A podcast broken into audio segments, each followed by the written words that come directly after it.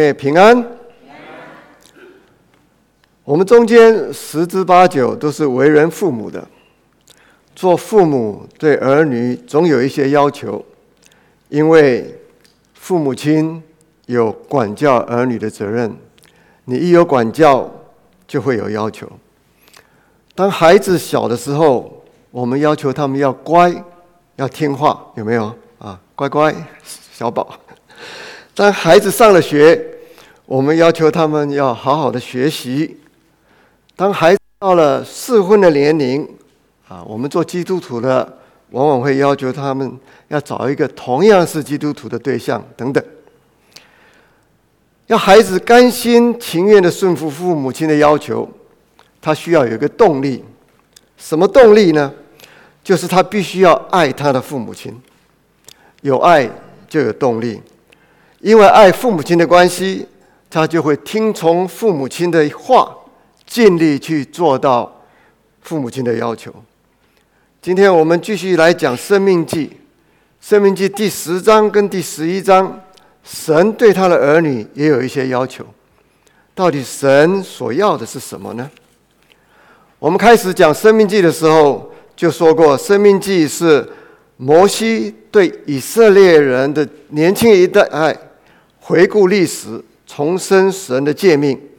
生命记的主题，我们可以用一节经文来代表，也就是六章啊四十四节到呃四节到五节的地方，给大家看一下。他说：“以色列啊，你们要你要听，耶和华我们的神是独一的主，你要尽心、尽性、尽力爱耶和华你的神。”耶稣曾经说过。这一节经文是诫命中最大的，所以呢，爱神是神所要求他的儿女跟他建立的关系，爱神是最重要的。那么，在《生命记》第十章后半段跟第十一章，摩西又重申这一个主题。我给大家看一下，在第十章的地方，他说：“以色列啊，现在耶和华你神向你所要的是什么呢？”只要你敬畏耶和华你的神，遵行他的道，爱他，尽心尽性侍奉他。在十一章的地方，摩西又这样说：你们要爱耶和华你的神，常守他的吩咐、律例、典章、诫命。这三处的经文都讲到要爱神，爱神是最重要的。今天很奇妙的，呃。周世新弟兄带领我们唱的最后一首诗歌《爱主更深》，因为爱神是最重要的，就好像父母亲跟子女之间的关系最重要的是爱一样。我们做父母亲的，我们不在乎儿女怎么样的给我们物质上的供养，我们最在乎的只有一样，就是希望儿女能够爱我们。夫妻的关系也是一样，最重要的是爱。如果夫妻之间没有了爱，那么夫妻的关系就成了单纯的契约关系，这里面就只有权利跟义务。如果这样下去的话，夫妻的关系一定要出问题。同样的，如果我们跟神的关系中没有爱的话，那么所神所颁布的律法诫命，就是冷冰冰的法律条文。我们要守他的诫命。就变成一个重担，很难守得住。所以呢，爱神是神所要求我们做他儿女的，跟他所建立的关系。再来，我们说为什么要爱神？摩西在第十章跟第十一章，他有所解释。为什么要爱神？摩西说：第一，以色列人爱神，乃是神先爱他们。在第十章十四节的地方，摩西这样说：看啊！天和天上的天，地和地上所有的，都属耶和华你的神。耶和华但喜悦你的列祖，爱他们，从万民中拣选他们的后裔，就是你们，像今日一样。万族万民都是神所造的，但神单单拣选万族中人数最少的以色列人，跟他们的先祖立约。应许要赐福给他们和他们的后裔，而且还借着以色列人把神的救恩启示给万国万民。为什么？因为神先爱以色列人。就像小孩子，小孩子要怎么懂得爱父母亲呢？乃是父母亲先爱他们。我们看孩子在襁褓时期，在婴儿时期的时候，对他来讲，他只有需要，肚子饿了就哭。所以我们中国人讲什么呢？啊，孩子是有奶便是娘，他们只有需要。他们后来怎么懂得爱父母亲呢？乃是父母亲先爱他们。所以使徒约翰他曾经这样说：“我们爱，因为神先爱我们。”这是第一个理由。那么摩西说第二个理由呢是什么呢？他说：“以色列人爱神，乃是他们亲眼见到神大能的拯救。”摩西在生命记十一章的地方，特别又回顾到以色列出埃及的历史。他告诉年轻的一代说：“你们要思想神怎么样，怎么样用大能大力带领你们出埃及。”在十一章的地方，摩西这样说。你们今日当知道，我本不是和你们的儿女说话，因为他们不知道，也没有看见耶和华你们神的管教、威严大能的手和生出来的宝贝。唯有你们亲眼看见耶和华所做的一切大事。这些年轻的一代的以色列人，都是出埃及的时候二十岁以下的人，他们亲眼看到神。怎么样向埃及法老王降十灾，又使红海分开，让以色列人走干地过了红海。那么等到埃及的军兵到了红海中间的时候呢，红海又怎么样复合，把他们军兵都淹没了。这些年轻的一代怎么样？他们在旷野中四十年，亲眼看到神怎么样的眷顾他们。白天用云柱，晚上用火柱来引领他们，为他们找安营的地方。四十年来，他们衣服没有穿破，脚没有肿，鞋子也没有穿坏。他们没有食物的时候，神降麻辣给他们吃；他们没有水的时候，神甚至于叫磐石出水来给他们喝。所以摩西告诉他们说。这两点，第一个是神先爱你们，第二个是神用大能拯救你们，是你们亲眼看到的，所以你们应该要爱神。再来，我们来谈一下怎么样来爱神。摩西怎么说？第一点，你爱神就要敬畏神。我们前面引到《生命记》十章十二节说，神向你要的是什么呢？只要敬畏耶和华你的神。那么在十章二十节的地方呢，摩西又在说：“你要敬畏耶和华你的神。”重复了几次。为什么要敬畏神呢？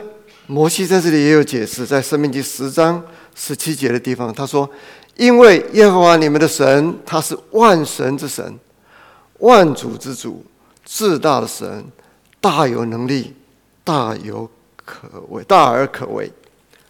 神不仅有威荣。”有能力、至高至大、配得人的尊敬敬仰。神也是圣洁公义的神，也是对罪恶毫不宽待的神。当耶和华神降临在西乃山上的时候呢，全山冒烟，遍山震动，又有雷轰、闪电、脚声大作。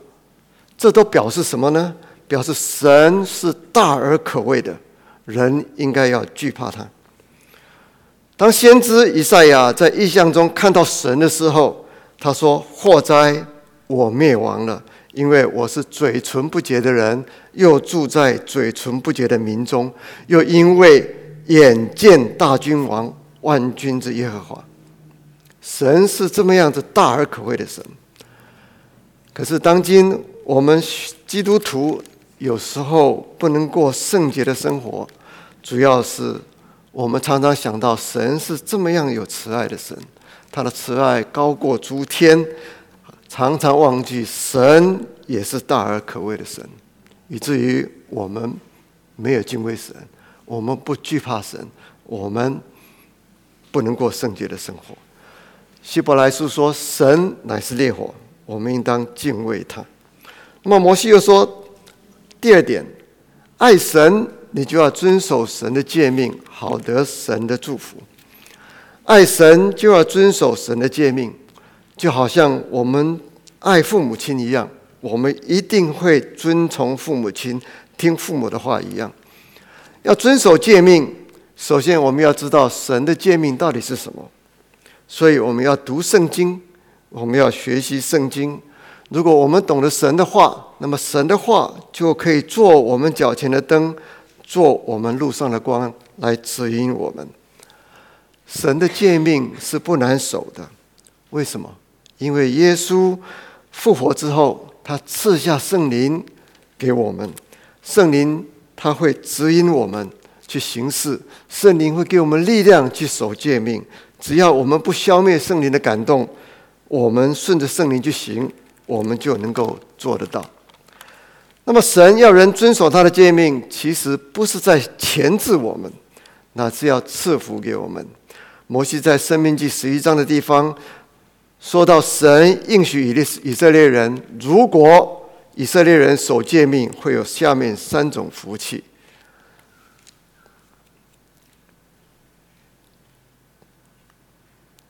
在十章十三节。对不起，啊，OK，他讲到遵守神的戒律律律例，就是我今日所吩咐的，为叫你得福。有三种福气，第一种，在应许之地，使以色列人和后裔得以长久居住。在十一章八到九节的地方，他说：“所以你们要守我今日所吩咐的一切诫命，使你们胆壮。”能以进去得你们所要得的那地，并使你们的日子在耶和华向你们列祖起誓应许给他们和他们后裔的地上得以长久。这是第一种福气。可惜的是，以色列人他们进到迦南地之后，没有守神的诫命，以至于后来亡国被掳，以色列人分散到世界各地。足足有两千多年，一直到一九四八年，才又回到迦南地去复国。那么第二点，摩西说：“你如果遵守诫命，神会祝福那地，那个地乃是牛奶与蜜之地。”在十一章第十节、十二节的地方，摩西这样说：“你要进去得为业的那地，本不像你出来的埃及地。你在那里撒种，用脚。”浇灌像浇灌菜园一样，你们要过去得为业的那地，乃是有山有谷、雨水滋润之地，是耶和华你神所眷顾的。从岁首到年终，耶和华你的眼神的眼目常看顾那地。在十三节到第十五节，摩西又这样说：你们若留意听从我今日所吩咐的诫命。他必按时降秋雨春雨在你们的地上，使你们得可以收藏五谷、新酒和油，也必使你吃饱吃得饱足，并使田野为你的牲畜长草。这是第二种福气，因为他赐给他们的地是牛奶与蜜之地，不像他们过去在埃及地做奴隶的时候，要用脚去浇灌等等，然后他自然。会降春雨秋雨，那个地方有山有谷，田野会长草，牲畜饱足，你有新酒跟油。可是摩西也提出警告说，如果以色列人你们偏离正路去侍奉别神的话，那么神会发怒，使天闭塞不下雨，连地也不出除产，他们就会在神所赐的这个迦南美地速速的灭亡。那我们从以色列人进入迦南地之后的历史，我们知道以色列人经常的悖逆、远离神，以至于神的咒诅就临到他们。那么摩西又讲到说，你们遵守神的诫命，会有第三种福气。他说，神必为以色列人赶出当地的居民，得他们的地。在十一章的地方。摩西这样说：“你们若留意谨守、遵行我所吩咐这一切的诫命，他必从你们面前赶出这一切国民，就是比你们更大更强的国民，你们也要得他们的地。凡你们脚掌所踏之地，都必归你们。从旷野和黎巴嫩，并伯拉大河，直到西海，都要做你们的境界。必无一人能在你们面前站立得住。后来我们看到约书亚领以色列人过约旦河，进到迦南地，神真的是跟他们同在，在当地又强大又又又又强又大的国民。都被他们打败，他们就取得啊迦南地作为他们的这个产业。这三种神所应许的福气，我们从这里就知道，神要他的儿女守他的诫命，原来是为他们好，为了要赐福给他们。保罗曾经说，十诫中的第五诫要孝顺父母，是第一条带应许的诫命，因为。应许怎么样？你孝顺父母的人，能够在神所赐你的地上能够长久。啊，前几次费传他讲到，也就是说，孝顺父母的神会祝福你们，让你们长寿。这是第一条带应许的诫命。然后呢，诫命中里面所谓的不可奸淫，乃是为了维护家庭的圣洁，使家庭和睦。让这个家庭得到敬虔的后裔，所以呢，我们应当乐意去守神的诫命，好使我们在世得福。那么摩西说到第三点，说你要爱神要怎么办呢？你要侍奉神。在十章十二节，摩西这样说：神向你要所要的是什么呢？尽心尽性侍奉他。在二十节的地方，摩西又说。你要敬畏耶和华你的神，侍奉他，专靠他。侍奉神就是服侍神，做神仆人的意思。仆人侍奉主人应该怎么样呢？在诗篇一百二十三篇啊第二节有很精彩的描写，我给大家看一下。他说：“看呐，仆人的眼睛怎样望主人的手，使你的眼睛怎样望主母的手。”我们的眼睛也照样望耶和华我们的神，直到他怜悯我们。这节圣经告诉我们，侍奉神最重要的，你要定睛在神的身上，体贴神的心意，不需要等神来呼唤你，就好像仆人不需要主人的吩咐，只要主人手一动，他就知道主人的心意要他做什么。罗马书。对侍奉神有最好的提醒，在十二章一到二节的地方，使徒保罗这样说：“所以弟兄们，我以神的慈悲劝你们，将身体献上，当作活祭，是圣洁的，是神所喜悦的。你们如此侍奉，乃是理所当然的。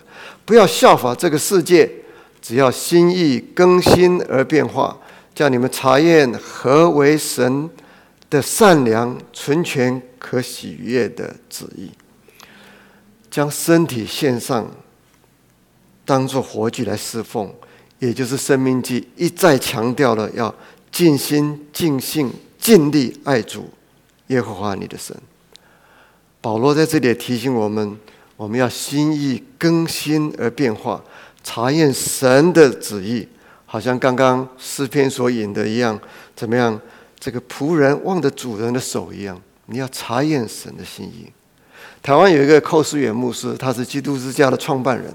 那基督之家在台湾发展，后来也到啊美国去啊，有很多的分啊分堂。那么寇思远牧师呢，他把他在解释保罗这段经文说，这个将身体献上活祭的时候呢，他用身体上面的器官来解释要怎么样的侍奉，啊，蛮有意思。我给大家看一下。他说：“要心想主事，要眼看主面，要口传主道，要手做主公，要脚跑主路，要耳听主话。这是全身心的侍奉，是献上活祭的侍奉。我们知道，所有的祭都是祭司宰杀了以后放到祭坛上去，都是死祭。活祭呢？你这叫天天献上，天天走到祭台上去死，这不是一件容易的事。为什么呢？因为我们都还是活蹦乱跳的，上了祭坛很容易就跑下来，因为我们的老我没有死透。侍奉不单单是指在教会服侍才叫侍奉，而是在生活中的点点滴滴，照着神的话去行，就是侍奉。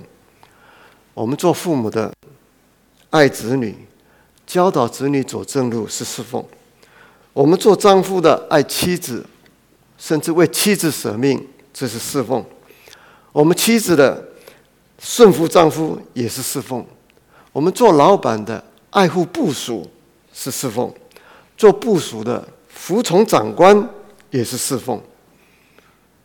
二十世纪有一个最啊有名的这个布道家啊，美国的格里汉牧师啊，或者我们叫葛培里牧师 （Billy Graham），他的妻子呢，在厨房里面贴了一句话啊：每天三次在此侍奉神。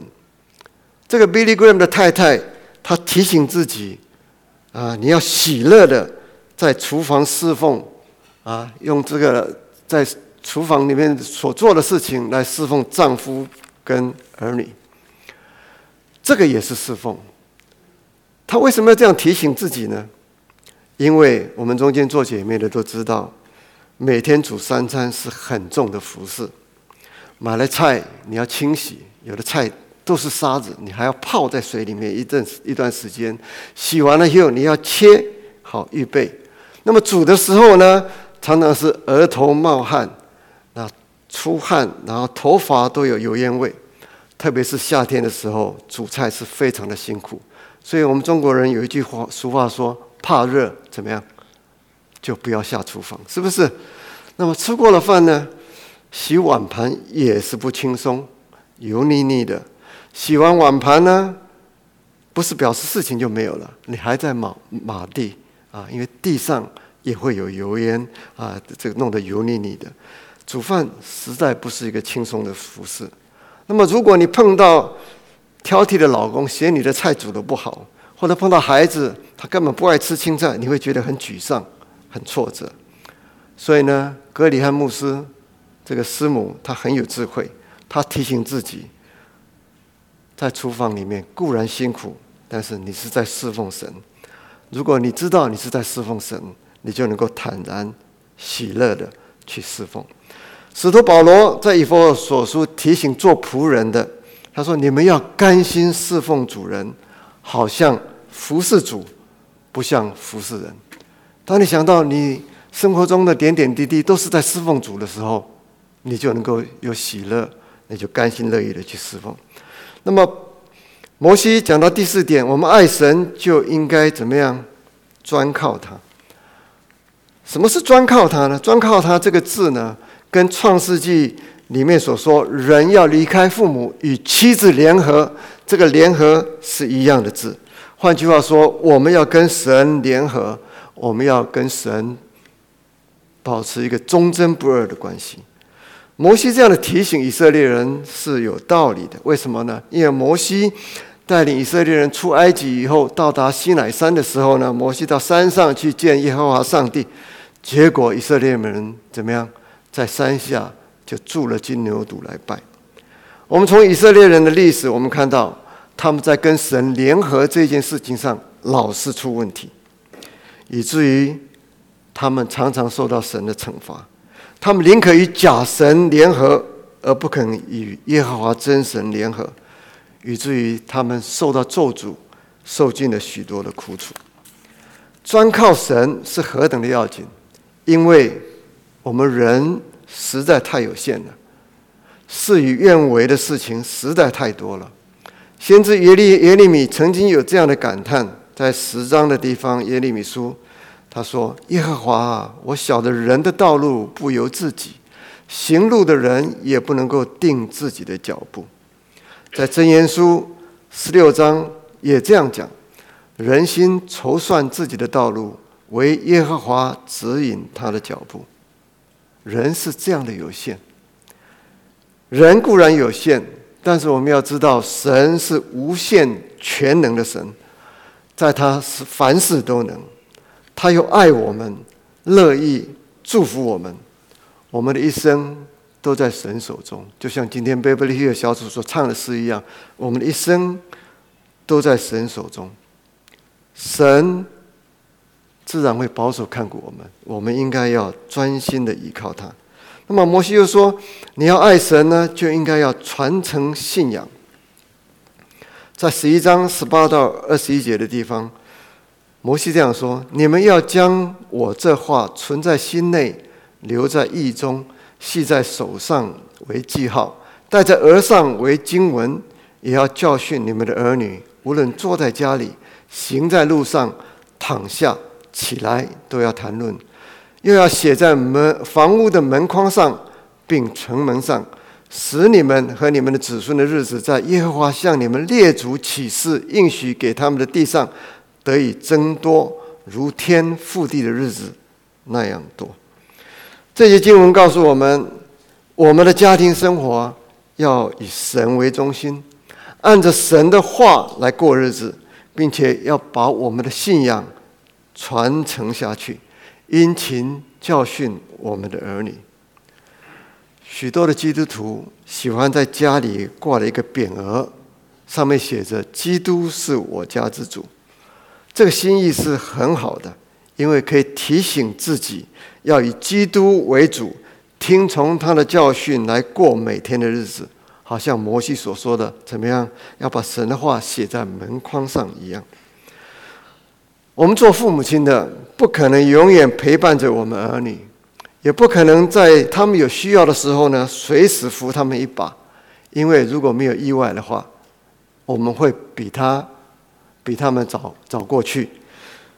我们留一点钱财或者房屋给孩子去继承，你真正能够帮他们的实在有限。有时候反而怎么样，留了一点遗产，让儿女争产。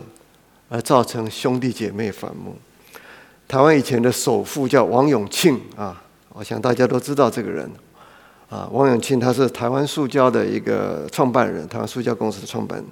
王永庆死了以后，他的长子叫王文洋的，就跟他的弟妹、弟弟妹妹打官司，在台湾打官司，在美国也打官司，到现在还在打。啊，这个兄弟姐妹反目成仇。清朝末年。有一个禁烟英雄叫做林则徐的，他是非常有的智慧。他说过一句名言，我给大家看一下。他说：“子孙若如我，留钱做什么？贤而多财，则损其志；子孙不如我，留钱做什么？愚而多财，亦增其过。”他说：“如果子孙像我一样啊，这么有出息的话，我留钱给他干什么呢？”啊，他那么有出息，那么能干，那么聪明，你给他钱财多的话，反而损伤他的志气。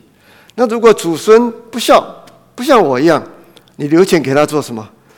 你这个愚蠢的这个孩子，你又给他多的财产，那你只有只有更增加他的过犯。这是很有智慧的话。我们做基督徒父母的，留给儿女最好的遗产。就是我们的信仰。我们中间年纪很大了，很多啊，包括我在内。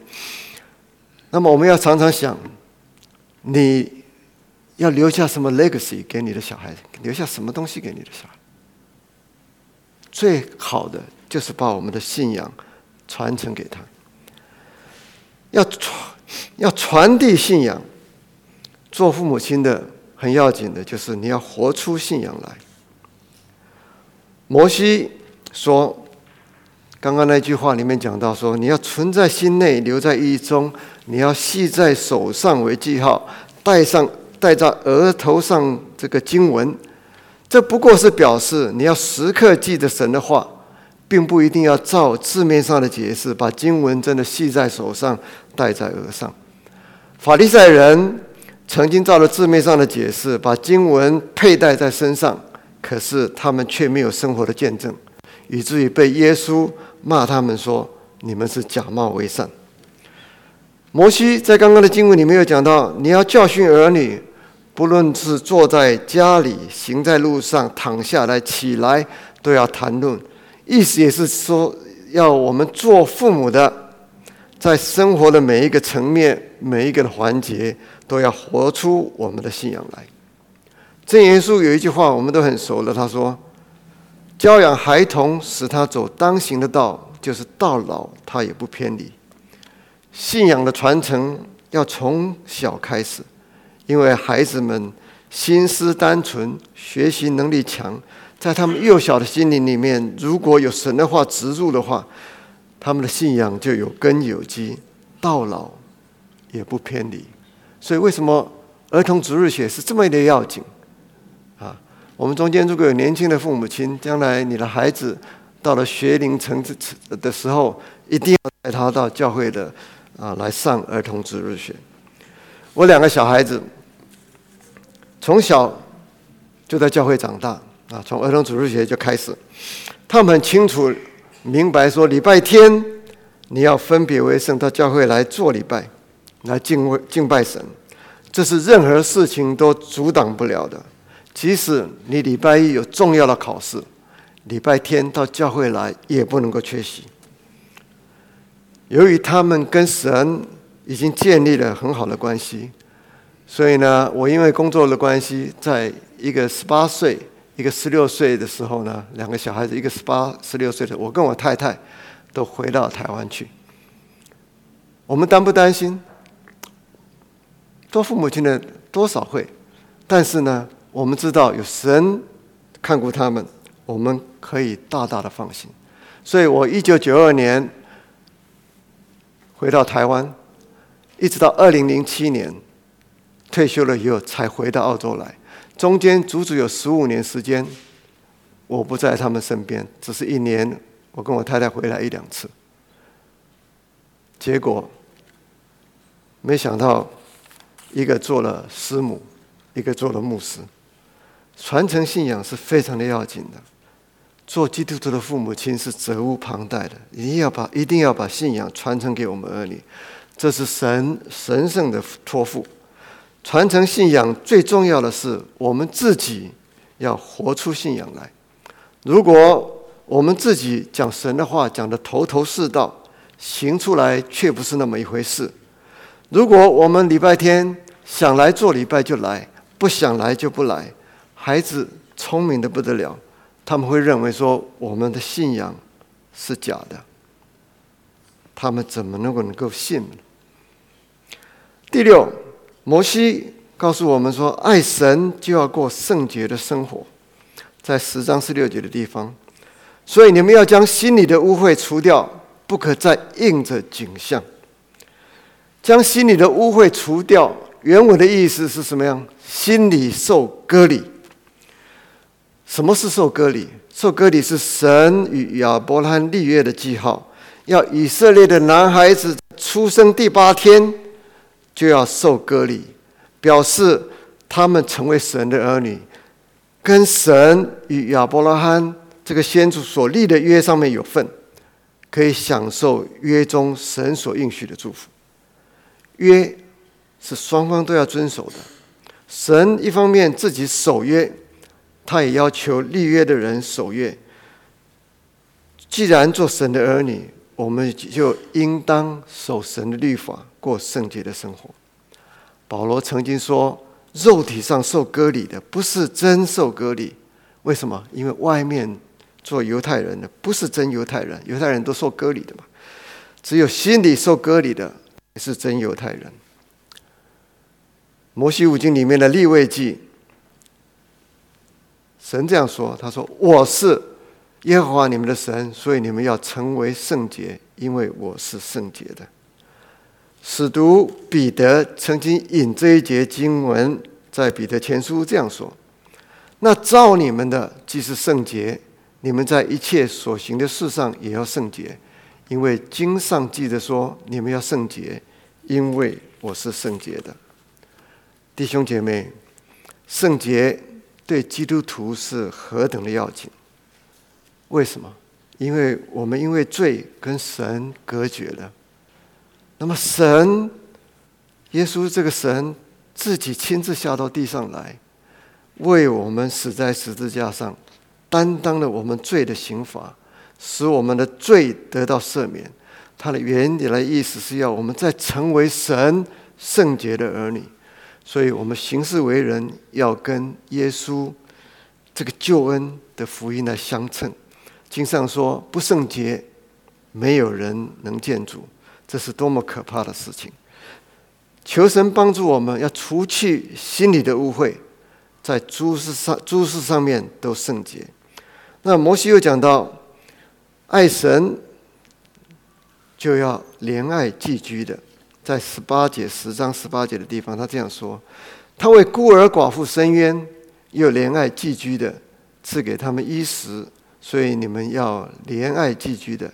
因为你们在埃及地也做过寄居的，以色列人曾经寄居在埃及地有四百年之久，他们过着被奴隶啊奴役、被歧视的生活。耶和华神是蛮有怜悯恩典的神，他眷顾孤儿寡妇，他也怜爱寄居的，所以他提醒以色列人说：“你也要这样怜爱寄居的，要回想过去。”你们是怎么样在埃及的时候啊？这样的寄居的时候的痛苦，你要发挥同理心来善待寄居在他们地上的这些外族人。在利未记十九章的地方这样说：“他说，若有外人在你们国中和你们同居，就不可欺负他；和你们同居的外人，你们要看他如本地人一样，并要爱他如己。”因为你们在埃及地也做过寄居的，我是耶和华你们的神。人都有罪性，我们常常会歧视不同种族的人。相信我们移民到欧洲来生活，多少也感受到本地人有时候会对我们有歧视。其实不只是人家歧视我们，我们也歧视人家。怎么说呢？我们对白种人，我们言谈之间不经意的说“鬼佬”，我们是人，他们是鬼，这这不是歧视是什么？我们的文字里面对外族的人的称呼，不是“番”，就是“夷”，就是“胡”，就是“夷狄”，好像只有我们才是文明的人。我们的神是蛮有慈爱恩典的神，他特别的眷顾孤儿寡妇。和外族人，他提醒我们要推己及人，要善待寄居的。我两千年被公司派到香港去做事，我看到一个很奇怪的现象，是我从来没有看过的，就是在礼拜天的时候，在香港岛的这个市中心的广场或者骑楼底下，常常挤满了席地而坐的富人。三三两两的一群一群的，他们在那边吃东西、喝喝水，在那边聊天，好像在 picnic，好像在野餐一样。这是我以前没有看过的。从他们的脸孔看来，他们是怎么样？从东东南亚进口到香港的劳工，特别是菲律宾人，所以他们叫菲佣。为什么呢？因为香港人忙于赚钱，夫妻都工作，家事没有人做，孩子没有人带，本地的工资比较贵。于是就进口外劳来帮佣，一个礼拜这些外劳要做六天工，礼拜天休息。礼拜天他们非出来不可，为什么呢？因为如果待在家里的话，又要做个不停，而且呢，主人也不希望他们礼拜天待在家里。为什么？因为香港的住家多半是很小，多半是很挤的，主人夫妇都在家，你多一个菲佣就显拥挤。那么这些外劳呢？常常被主人欺负、被虐待，甚至于被性侵犯的事情常有所闻。礼拜天是他们唯一能够跟朋友相聚的自由时光。他们穷，他们没有能力去茶楼喝茶，因为他们所赚的钱一分一钱都要积下来汇回去，啊，这个他们的国家去帮助他们的家庭。所以呢，只好礼拜天。就挤在这个广场上面，不管是中环广场、铜锣湾广场、时代广场等等。下雨怎么办呢？就挤在骑楼底下。这些是寄居的人，非常的可怜。那么过了几年，我们台湾也开始进口许多的外劳来做本地人不愿意做的工作，譬如打鱼的渔工、看护残障的人、看护年老不能够自理的这些病人。同样的，这些外劳也受到雇主无情的对待。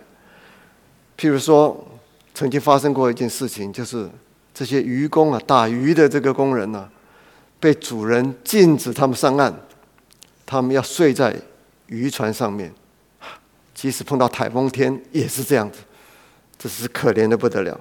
那么澳洲也是一样。现在有些农场、有些矿产找不到工人，因为本地人不愿意做，太苦了。于是就从台湾、从中国、从东南亚进口外劳来做。那么也常常发生怎么样？他们被欺负的事情，特别是克扣薪水的事情，常有所闻。日本现在也是一样，也常常发现到有外劳被欺负的情形。因为人的罪行中的贪婪、歧视，对这些聚居的外人就没有怜悯的心。如果大家注意新闻的话，目前呢有三百六十万的叙利亚难民，因为叙利亚内战，他们就跑到土耳其边境去，被安置在难民营里面，有三百六十万之多。还有原来寄居在缅甸的，叫做罗兴亚人。啊，他们是差不多是印度种，因为他们长相不一样，他们又是信穆穆斯林的，所以呢，被缅缅甸人逼迫、杀害、啊虐待，以至于呢，有三十万人逃到孟加拉去，就是 Bangladesh，在那边有三十万人的难民营在那里。对这些难民来讲，每天的生活都是一个挣扎，缺食、缺衣。缺水，需要人道的援助。神特别提醒我们要推己及人，善待这些寄居的。每年的八月一号是国际难民日。感谢主，我们有基督教机构呢，啊，每年举办这个为难民骑单车的活动来募款。我们教会几乎每年都参与。我们如果大家知道的话，我们教会两个执事，一个用章，一个陆俊，每年都是。卖力的骑骑车啊，来这个募款。固然所筹的款项是杯水车薪，可是这个意义是很重大的，因为神要我们怜悯寄居的。东晋时代有一个诗人叫做陶潜，他的名别名叫做陶渊明。他是做大官的人，他的儿子成了家，他送了一个仆人给他的儿子。那么，在上，在这个送仆人给儿子的时候，他叫儿子带一封信去给儿子。这封信里面，他嘱咐儿子有一句话，他说：“此亦人子也，可善育之。”在古时候，仆人就是奴隶，是没有身份地位的。特别是在那个时候，很多人，你呢，一家啊，在家里面做仆人的，他好几代都在那边出生，就做仆人。那么陶渊明这一句话，就是显出他人性中善良的一面。他要儿子也有同理心，啊，明白仆人固然身份低下，但他也是人的儿子，你要好好的待他。澳洲是个移民的国家，除了原住民以外，每个人都是移民，只有新移民跟旧移民之分。我们要对新的移民。特别是难民，要发挥同理心，帮助他们，怜悯他们，因为我们也是做过寄居的。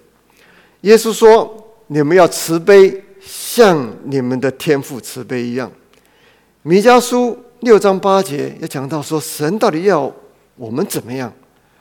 他说：“世人呐，耶和华已指示你何为善。他向你所要的是什么呢？